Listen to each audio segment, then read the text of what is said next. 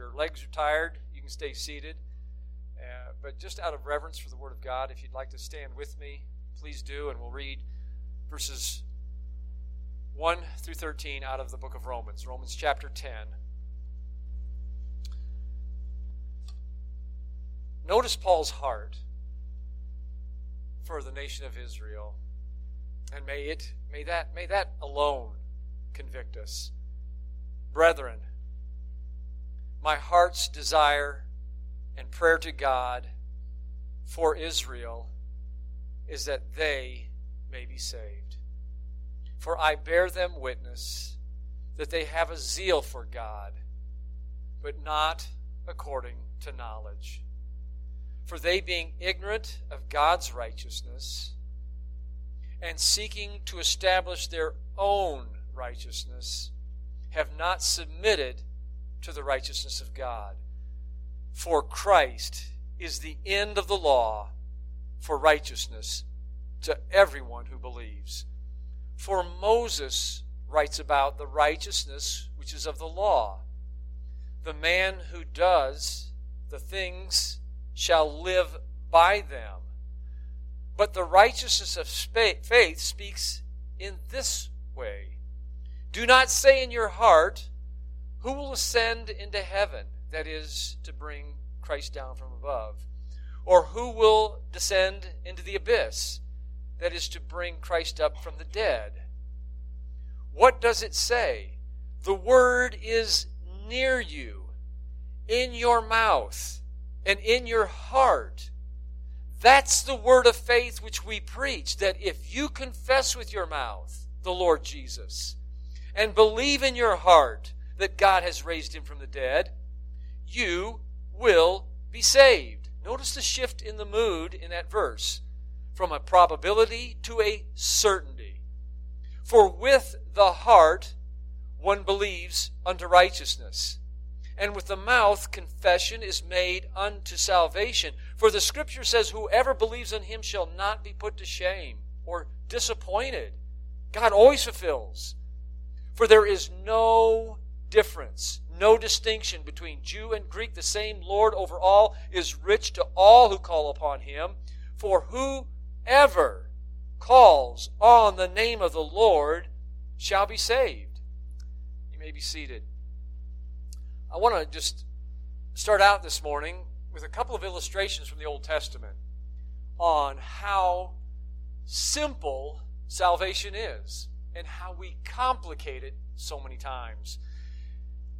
You might not be familiar with Deuteronomy chapter 30, but that's exactly where Paul is quoting from here. And it was the end of the Decalogue, and they're getting ready to go into the promised land and he's reminding them that God wants their heart, that they were to circumcise their heart. And then Moses makes this incredible statement. He says, This commandment is not too difficult. It's not too hard. It's not, the Hebrew word you don't probably care to know it, but it's pala.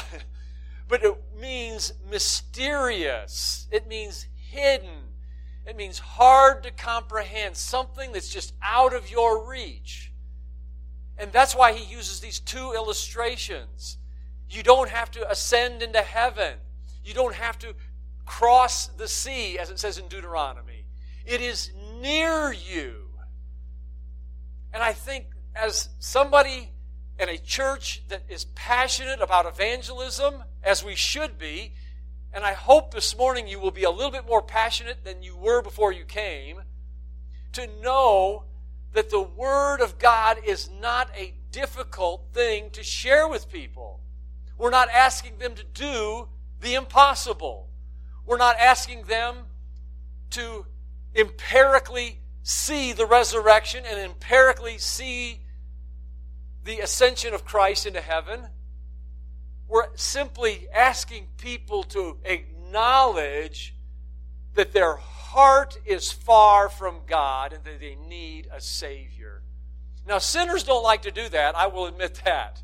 In fact, nobody in our flesh likes to be corrected. My wife has a ongoing dialogue with our children on the text thing on the phone. And she points out their flaws, and she's usually 99.9% of the time correct, and they don't like it. and about three days later, she'll get another text and say, I'm sorry, Mom. And she'll look at me and she says, Why do they always do that? And I said, You know what? We all do that.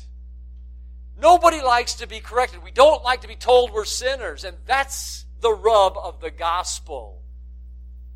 But it's not a hard message to comprehend, and we're not asking people to do something that the grace of God won't help them to do. Now, in the Old Testament, we've got a couple of stories that kind of show us man's thinking about salvation. There was a guy named Naaman. He was a Syrian officer and he made a raid into Israel, and they taken some captives back, and he enslaved a young Israeli girl in his home. And Naaman was plagued with leprosy. And the young girl told her mistress, Naaman's wife, I presume, I hope, if you are only back in Samaria, there's a prophet who could recover you of your leprosy. And so the wheels start turning in Naaman's mind. And he thinks like a human, a natural man would think. And so he says to himself, Well, I must go then to the king who's in Samaria. And I must take 750 pounds of silver if I'm going to go. And I've also got to take 150 pounds of gold if I'm going to go and get this kind of done thing done. And I've also got to take 10 changes of garment. If God's going to do this, I must go see the highest authority. And this highest authority certainly is going to want all this appeasement, all this, this these penances, all these works, and a promise and a pledge that I will never be like I was before. That's the way we think. That's the way Naaman was thinking. So when he gets to Israel, the king says, I can't do this. What are you coming to me for? You trying to pick a fight with us? You're going to go back and say, Well, the king didn't do it. Well, Elisha gets wind of it. He says, Send him to me, and he will know that there is a prophet in Israel. So he goes to Elisha's house and he's expecting Elisha to come out. He's expecting Elisha to call on his God. He's expecting Elisha to perform some kind of ceremony, waving his hands. That's, that, that's the human thinking. You got to do all this stuff. You know what he tells him? Go down to the river of Jordan and dip seven times. And he leaves in a rage. He says, I've come all this way to hear this simple message. I could have stayed back in Syria and taken a dip in one of our rivers. He had a smart servant. And his servant says to him, If Elisha had come out and he told you to do some great, difficult, mysterious, wonderful thing, you would have done it right away. How much more go down to the river and be made whole. That's how simple the gospel is. And we complicate it, we convolute it, we mix so many things with it that it's a miracle that any of us even get saved. It is a miracle, by the way. Another story the children of Israel walking through the wilderness, grumblers, gripers, belly achers. Sound like a bunch of kids, don't they? We've all raised them. And then they get to the point and they say, You've brought us out here to starve. You've brought us out here to, to die of thirst. And we are sick and tired. We loathe this worthless bread. How do you think that made God feel? So the Lord sends serpents in and they begin to bite people, and a lot of them die. And God comes up with a simple, simple solution.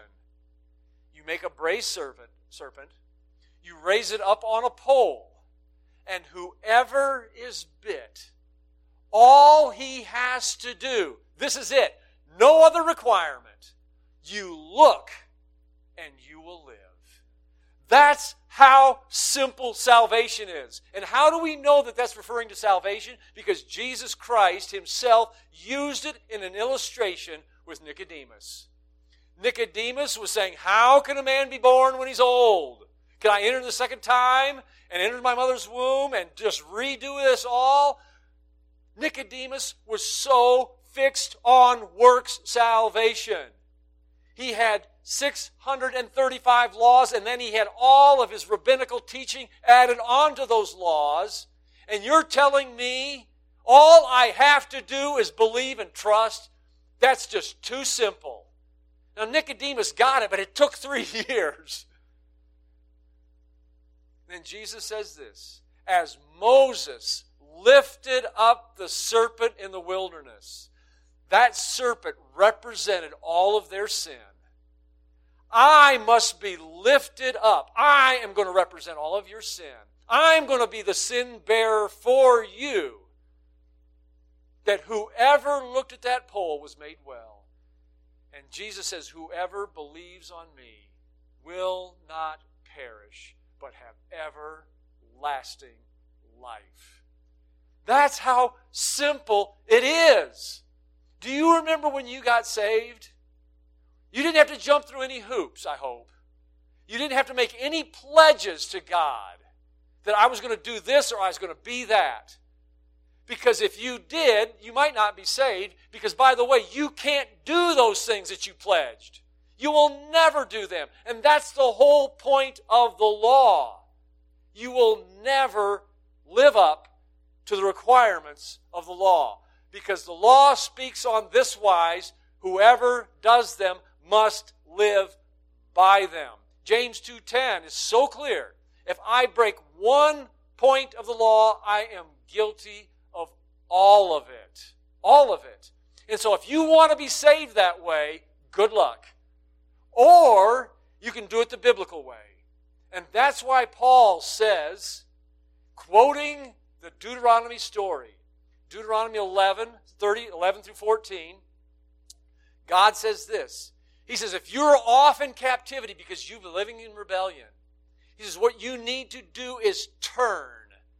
The Hebrew word there is often translated repent. What did they need to repent of? They didn't need to repent and say, I'm going to keep all the laws. No, God says, I want your heart. I want you to trust me. I want you to love me with all your heart. That's all I'm requiring. And that's not too hard. That's not too difficult. It's not mysterious. It's not wonderful. It's not a miracle that I'm requiring of you. I'm asking you to trust me and to believe me. And so Paul quotes that in this passage. Now, the Hebrews had no one to blame for complicating the gospel but themselves. And none of us do, except for our own rebellion against God. Israel was pursuing the law in order to attain righteousness. We can go back to chapter 9, verses 30 through 32. What shall we say then? The Gentiles who did not pursue righteousness in other words, they weren't pursuing obedience, they weren't pursuing a law in order to come to God. They have attained righteousness, even the righteousness of faith. But the Israelites pursuing the law of righteousness. That was the way they were trying to be right with God. They have not attained to the law of righteousness. Why? Why? Because they did not seek it by faith, but as it were by the works of the law. For it was a stumbling stone, as it is written.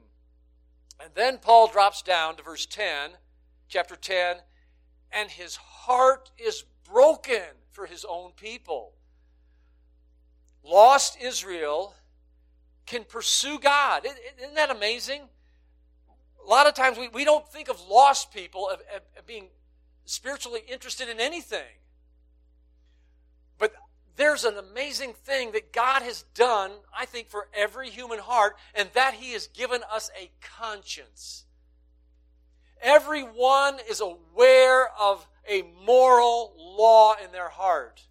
And the Israelite here, Paul says, I bear them witness that they have a zeal for God. These are unbelievers. These are people who are unregenerated.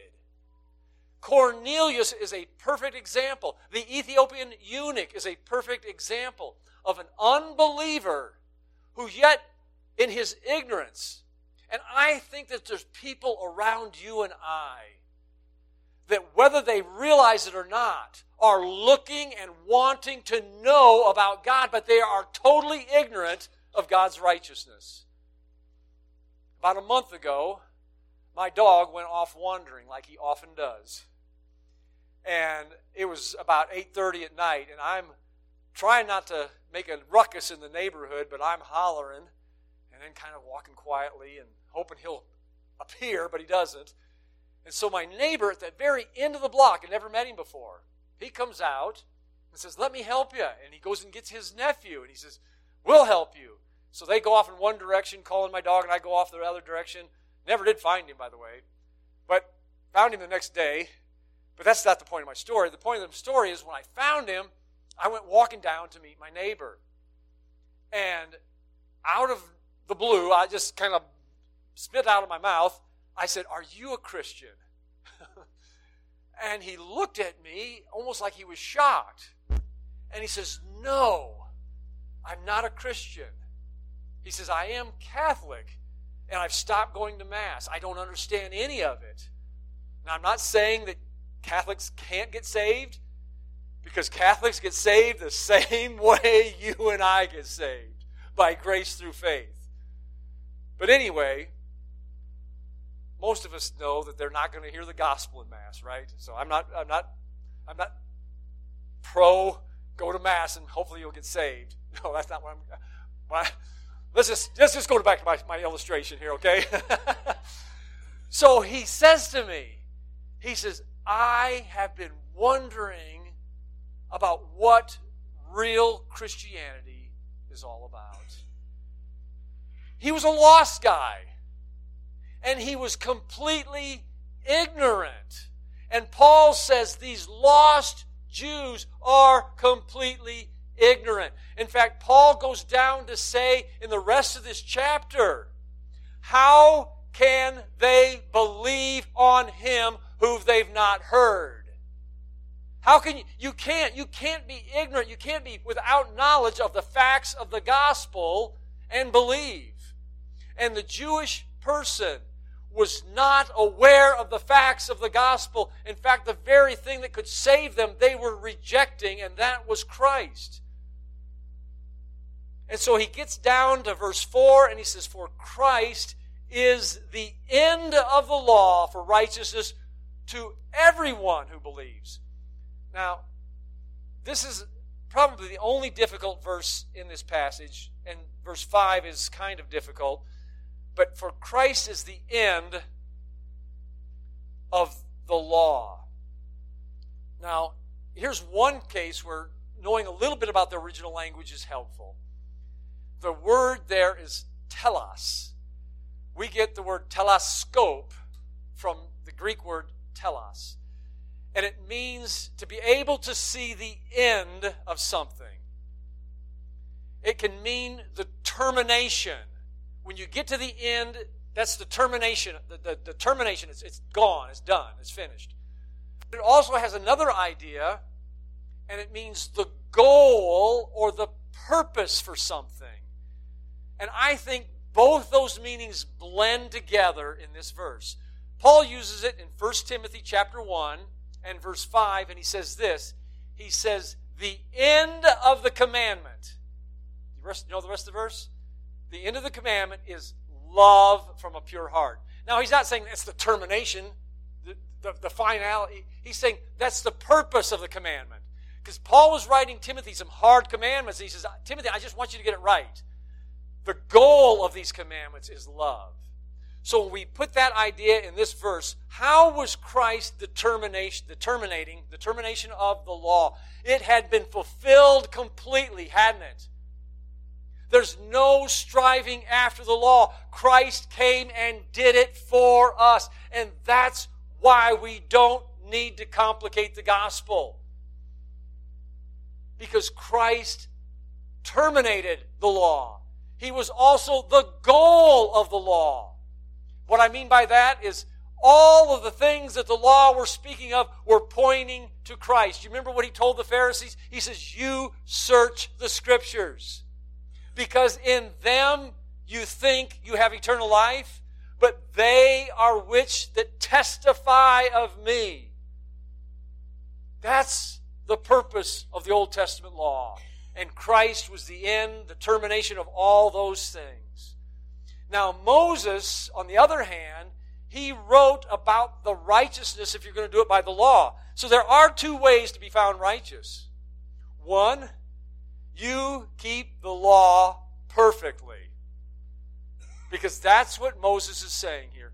Deuteronomy chapter 26, and I'm not sure of the reference, the verse, says this Cursed is the man who does not continue to do all the things that are written in the book of the law.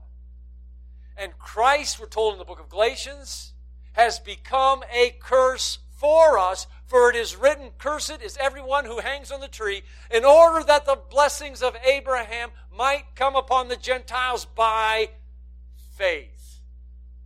So we've got two options, and we're going to share to people when we share with people. Share with them that Christ has come completely fulfilled everything.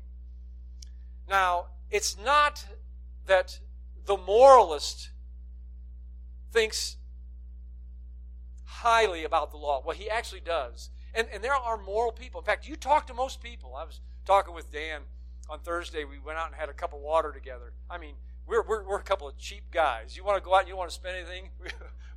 we said, two cups of water, please. But the conversation was rich.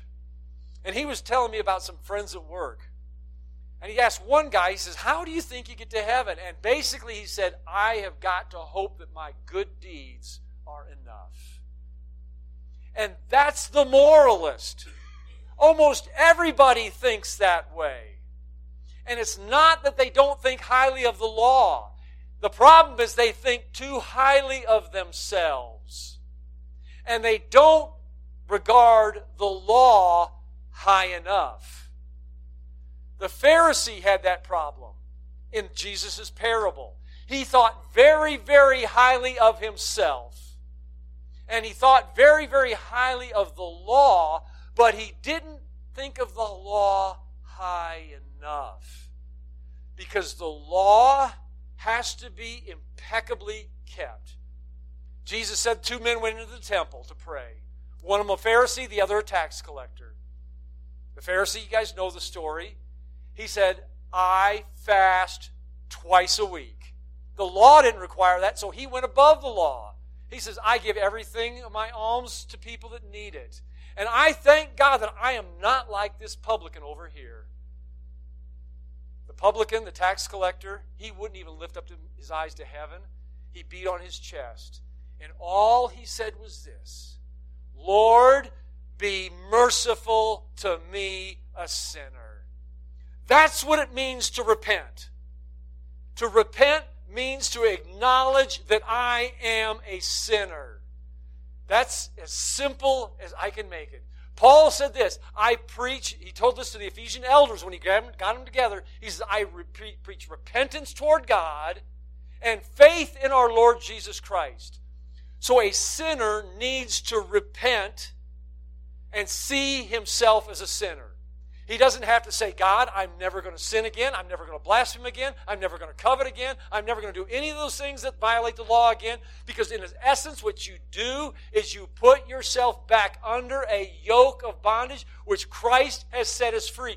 That's why you and I are given the Holy Spirit in order that by the Spirit I put to death the deeds of the body. It's like putting the cart in front of the horse. I remember Rick Quinn telling me one time that he was walking down the street and his pastor friend said, Rick, don't you come to church? He says, No, because i have to do X, Y, and Z if I go to church. Pastor says, No, you got it all wrong. You come to church. Rick came to church and he got saved, and now he's doing X, Y, and Z as a fruit of what the gospel produced. So let's not confuse it to people and tell them if you want to get saved, you have got to stop X, Y, and Z. Tracy and I have got some neighbors that I've got a burden to witness to. And I know in their mind, if I start witnessing to them, they're going to say to me, but I've got to give up this lifestyle. No. That's wrong. You have got to acknowledge that you're a sinner and that you need a Savior and that God is holy and God doesn't just look lightly on your sin because that's most people's attitude about sin is that when I get to heaven, God's just going to look lightly on it and He's going to forgive. He's just going to say, Well, you was just a good old boy. And I see all those good works. No, God doesn't have a ledger in heaven. God has righteousness that is perfect and God has unrighteousness. And unless we have the perfect righteousness of Christ that's only obtained by faith, He will say, Depart from me, I don't know you. So, Paul says there's two types of righteousness. And the other type of righteousness is this. What is the righteousness that the law says? Verse 7. Verse 6, I'm sorry. But the righteousness of faith speaks on this way do not say in your heart, Who will ascend into heaven? That is to bring Christ down from above, or who will descend in the abyss? That is to bring Christ up from the dead. So faith based righteousness is attainable for all. Anybody can attain that kind of righteousness. The other kind of righteousness, no one can attain to. So he's making it as simple as he can. Because the law means no one can attain righteousness. On the other hand, faith based righteousness is accessible. No one can say, I can't live up to the demands in order to get saved. Why? Because you don't have to ascend into heaven. I can meet those demands. No one can say, I don't understand it. The gospel's uncomprehendable. Make it simple, make it easy. No one can make that complaint. Jesus said this in Matthew chapter 11. He says, Father, I thank you that you have hidden these things from the wise and the prudent, and you have revealed them unto babes. For even so, Father, it seemed good in your sight. Why was that good in God's sight? Because God doesn't like the proud. In fact, He resists the proud. Jesus went on to say, Whoever humbles himself shall be exalted. And whoever exalts himself, he will be humbled. Now, you don't want to be humbled by God because if God has to humble you, it's eternally too late. So, faith based righteousness is acceptable. No one can say, I can't live up to the demands. No one can say, I don't understand it. And then, lastly, righteousness by faith is because no one can appeal to the lack of empirical evidence. You can't say, well, if God would just do this, then I'll believe. If God would just show me some kind of sign from heaven. No, God has already done everything necessary. You don't have to ascend up into heaven. Christ doesn't have to come back down. Christ doesn't have to be nailed to the cross again. You don't need some kind of miracle, a wonder, a mystery. It's not hidden from anybody because of the nearness of God. Salvation is so available for everyone. What does the word of faith say? So let's look at verse 8. But what does it say? The word is near you, in your mouth and in your heart. That's the word of faith that we preach. Now we'll get to verse 9. The word that, the word that is an explanatory that. It's explaining what it means that God's Word is near us, that it's in our heart and it's in our mouth. But let's just think about this idea that God is near us. It's not something that's inaccessible, it is near. Why is it near? Because God has placed eternity in man's heart. Not only has God placed eternity in man's heart, but God has spoken to us day unto day, night unto night. The heavens declare his glory, the firmament talk about his wonder and his majesty. There is no voice, there is no language where God is not heard. He's near us. In fact, Paul said this on the Mars Hill address. He says, God, in his sovereignty, he's determined our appointed times. God has determined our boundaries. So there are things that God does determine. He has the right to do that.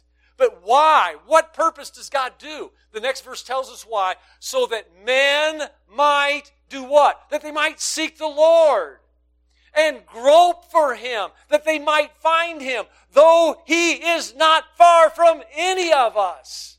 For in him we live and move and have our being. Our God is nearer than we think, nearer than what we realize. And when we share the gospel with people, we've got to understand that God is on our side and God is working with us. God is preparing their hearts. God has put eternity in their minds. The Pharisees came after Jesus just performed a miracle. He healed 10 lepers. One stranger, a foreigner, a Samaritan, came back and thanked him. And Jesus said, You are born again. Your faith saved you. And so the Pharisees look at Jesus and they said, Show us when the kingdom of heaven is going to arrive. When is it going to come? And Jesus says it's not going to come with observation. They had just seen this miracle, and Jesus says, it's not about that. It's not, you're not going to say over here or over there is the kingdom. That's waiting for the millennial time. That's what that kingdom's going to come. You'll actually find an earthly kingdom. And then Jesus says this to the Pharisees The kingdom of heaven is within you. Now, I know that there's different translations of that. Some of them say the kingdom of heaven is among you. But I think that the correct translation is that the kingdom of heaven is within you. The Greek word there is only used in the New Testament for within. Jesus uses it in the parable about a cup. He says it's dirty on the outside, but within, on the inside. A.T. Robertson, who's probably one of the greatest Greek scholars of the last century, said that this word is very, very rarely used among you. And the context here doesn't imply that the kingdom of heaven is already here. That's an amillennial thinking. It, that, that, that the kingdom of heaven is on earth right now, and that Jesus is reigning right now. And, and he also said that it's not going to come with observation. The miracles, all the wonders. And so, what I think Jesus was saying to those Pharisees, certainly they weren't saved. Certainly they didn't have the kingdom of heaven within them. But I think Jesus is saying, if you guys would just humble yourself as a child, if you would just get rid of all of your self righteousness, the kingdom of heaven is within you. If you will just look and acknowledge that you're a sinner and that you need to repent of your sinfulness and ask me to save you, I would do it. So that's the word of faith that we're sharing with people. It is close. And how easy is it to get saved? It's as easy as this that if you will confess with your mouth, Jesus is Lord, or the Lord Jesus. Now, let me just stop here because I think there's a lot of injustice to this verse. Paul is not teaching here that in order to get saved, you have got to make Jesus the Lord of every area of your life. How many of us are doing that right now? I, I, I would raise to say zero. And if that is a requirement to get saved, if that is a requirement to get saved, you have just put yourself under a yoke of bondage. So, what does it mean if my mouth will confess? No one confesses Jesus is Lord, Paul taught in the Corinthian letter, except by the Holy Spirit. The Holy Spirit has to do a work of conviction in your heart that you no longer see Jesus as a prophet, you no longer see Jesus as a good moral teacher. You see Jesus none other than who he is. Jesus Christ is Lord of lords. He is King of kings. And you confess with your mouth, I've repented. I understand now. I changed my mind about who Jesus is. Jesus is Lord. There's a lot of religion here in the state of Utah. And that religion denies Jesus is sovereign God. That's what they need to repent of. If you will confess with your mouth, because the Holy Spirit has shown you that He is. Now, there's going to be implications. I'm not saying that there's not implications of His Lordship and His divinity over your life. There are implications for everything that you do. But it starts with the acknowledgement that He is Lord. Let me just share with you another story. Rick, I'm picking on you today because you give me a lot of good illustrations. but Rick's got a he's got a boundary dispute up, and um, it's not a dispute. He knows where the boundary line is. His neighbor knows where the boundary line is too.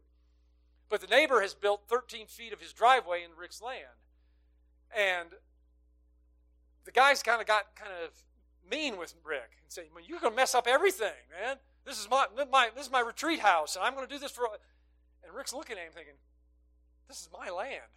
you know, I, I bought this this land to build my cabin too. You know, there's two of us up here, and by the law, I can just tell you to, "Vamonos, move that thing." Now Rick knows that Jesus is Lord. But how does it play out now in his life?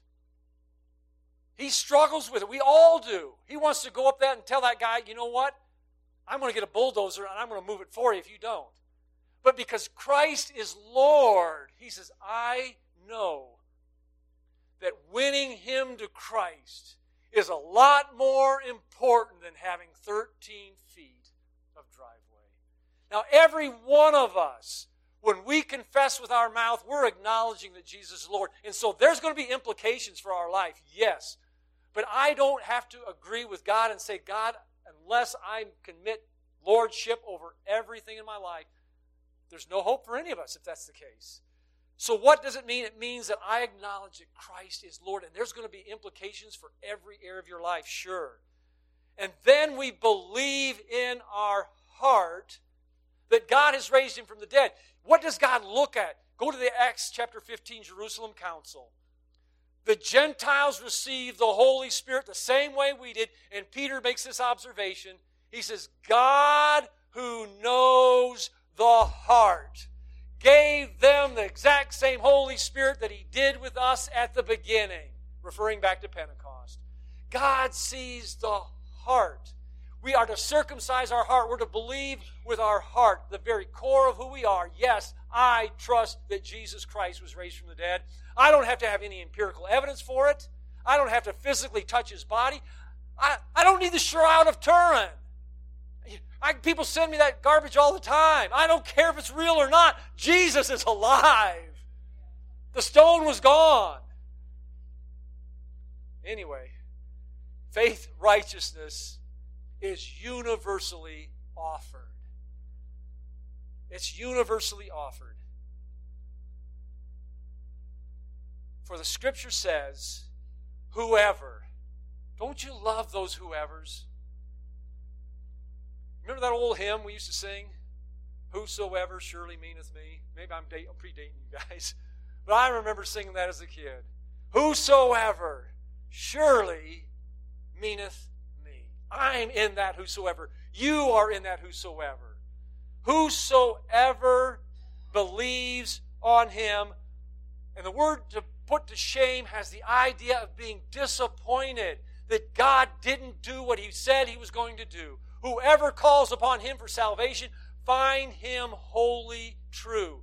Such a high priest was fitting for you and I, who is holy, undefiled, separate from sinners, higher than the heavens. That's our Lord, and he never disappoints.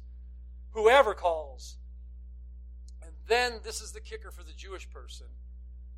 For the same Lord is rich to all. There's no distinction between Jew or Greek. The same Lord for whoever. The little Greek word pas means everyone. Now, Paul's not teaching universalism because it's restricted, isn't it? Whoever calls on the name of the Lord shall be saved. The indicative mood of reality. So, what do we need to conclude this morning? I think one of the things I wanted to share is that spirituality eludes most Christians. We're, we're missing it, especially in America. We don't understand true spirituality. We have mixed it up with mysticism and asceticism and all the other isms, or we've mixed up spiritualism with hard work and discipline. But many in America, I will just be honest with you, are too lazy to really find spirituality. And how do we find it? It is near you. It is in your heart. It is in your soul. If you will just acknowledge, I need Christ. I need Him every hour. I walk and I live and I move in Christ. I have been raised with Christ. So therefore, I will seek the things that are above where Christ sits at the right hand of the Father. I will set my emotions, my affections on things above, for Christ is my life and I'm hid with Christ. So we can't be lazy, but neither is spirituality found through self and self uh, abasement and humiliation. When sharing the gospel, we need to be clear and we need to be concise. Paul said to the Corinthians, I knew nothing among you except Jesus Christ and Him crucified. Third, it's not hard to find. He is much nearer than you expect right now. I know Christians that would say to me, uh, if God would just speak to me. And they make it so mysterious and so difficult and so hard. Open up the Word of God and ask Him to do this. Open my eyes that I might behold wondrous things from thy law. The word of faith that we preach is not difficult. Why? We need to tell people that the work has been finished on your behalf. That's how simple it is. We need to tell people that they don't need to trust in themselves. They don't need to trust in how good they're going to be after they're saved. They need to trust in the goodness of the Savior's grace. Full stop. Regeneration is completely the work of the Holy Spirit. What do we need to do? We do need to humble ourselves. We need to become as children. And that is not too difficult until pride gets in the way. The Lord is over every area of our life when we get saved. But we live that life by faith and we live it by the power of the Holy Spirit. Paul wrote this to the Corinthians, and I'll close with this. He says, I am who I am by the grace of God, period. And then he says this Yet I labor more than all the apostles. But then he qualifies that. He says, But not I, but the grace of God that is within me. So, yes, we do have a role to play in this. But even that role is by the grace and the goodness of God. So let's be clear and let's not complicate the gospel. Father, thank you, God, for Paul's inspired writing here. That, God, that we don't have to do something mysterious. We don't have to do something impossible. We don't have to do something difficult. Thank you, God, that the gospel is comprehensible to even the most simple of people. And God, the wisest man simply needs to become a fool, so in order that he might truly be wise. So, God, I pray that you would give us holy boldness, knowing that we don't have to come up with some complicated story of getting people to come to Christ, but your gospel is sufficient. Christ's death was sufficient. His lifting up on the cross was completely sufficient. And the whosoever goes out to all the world. We thank you for this simple truth.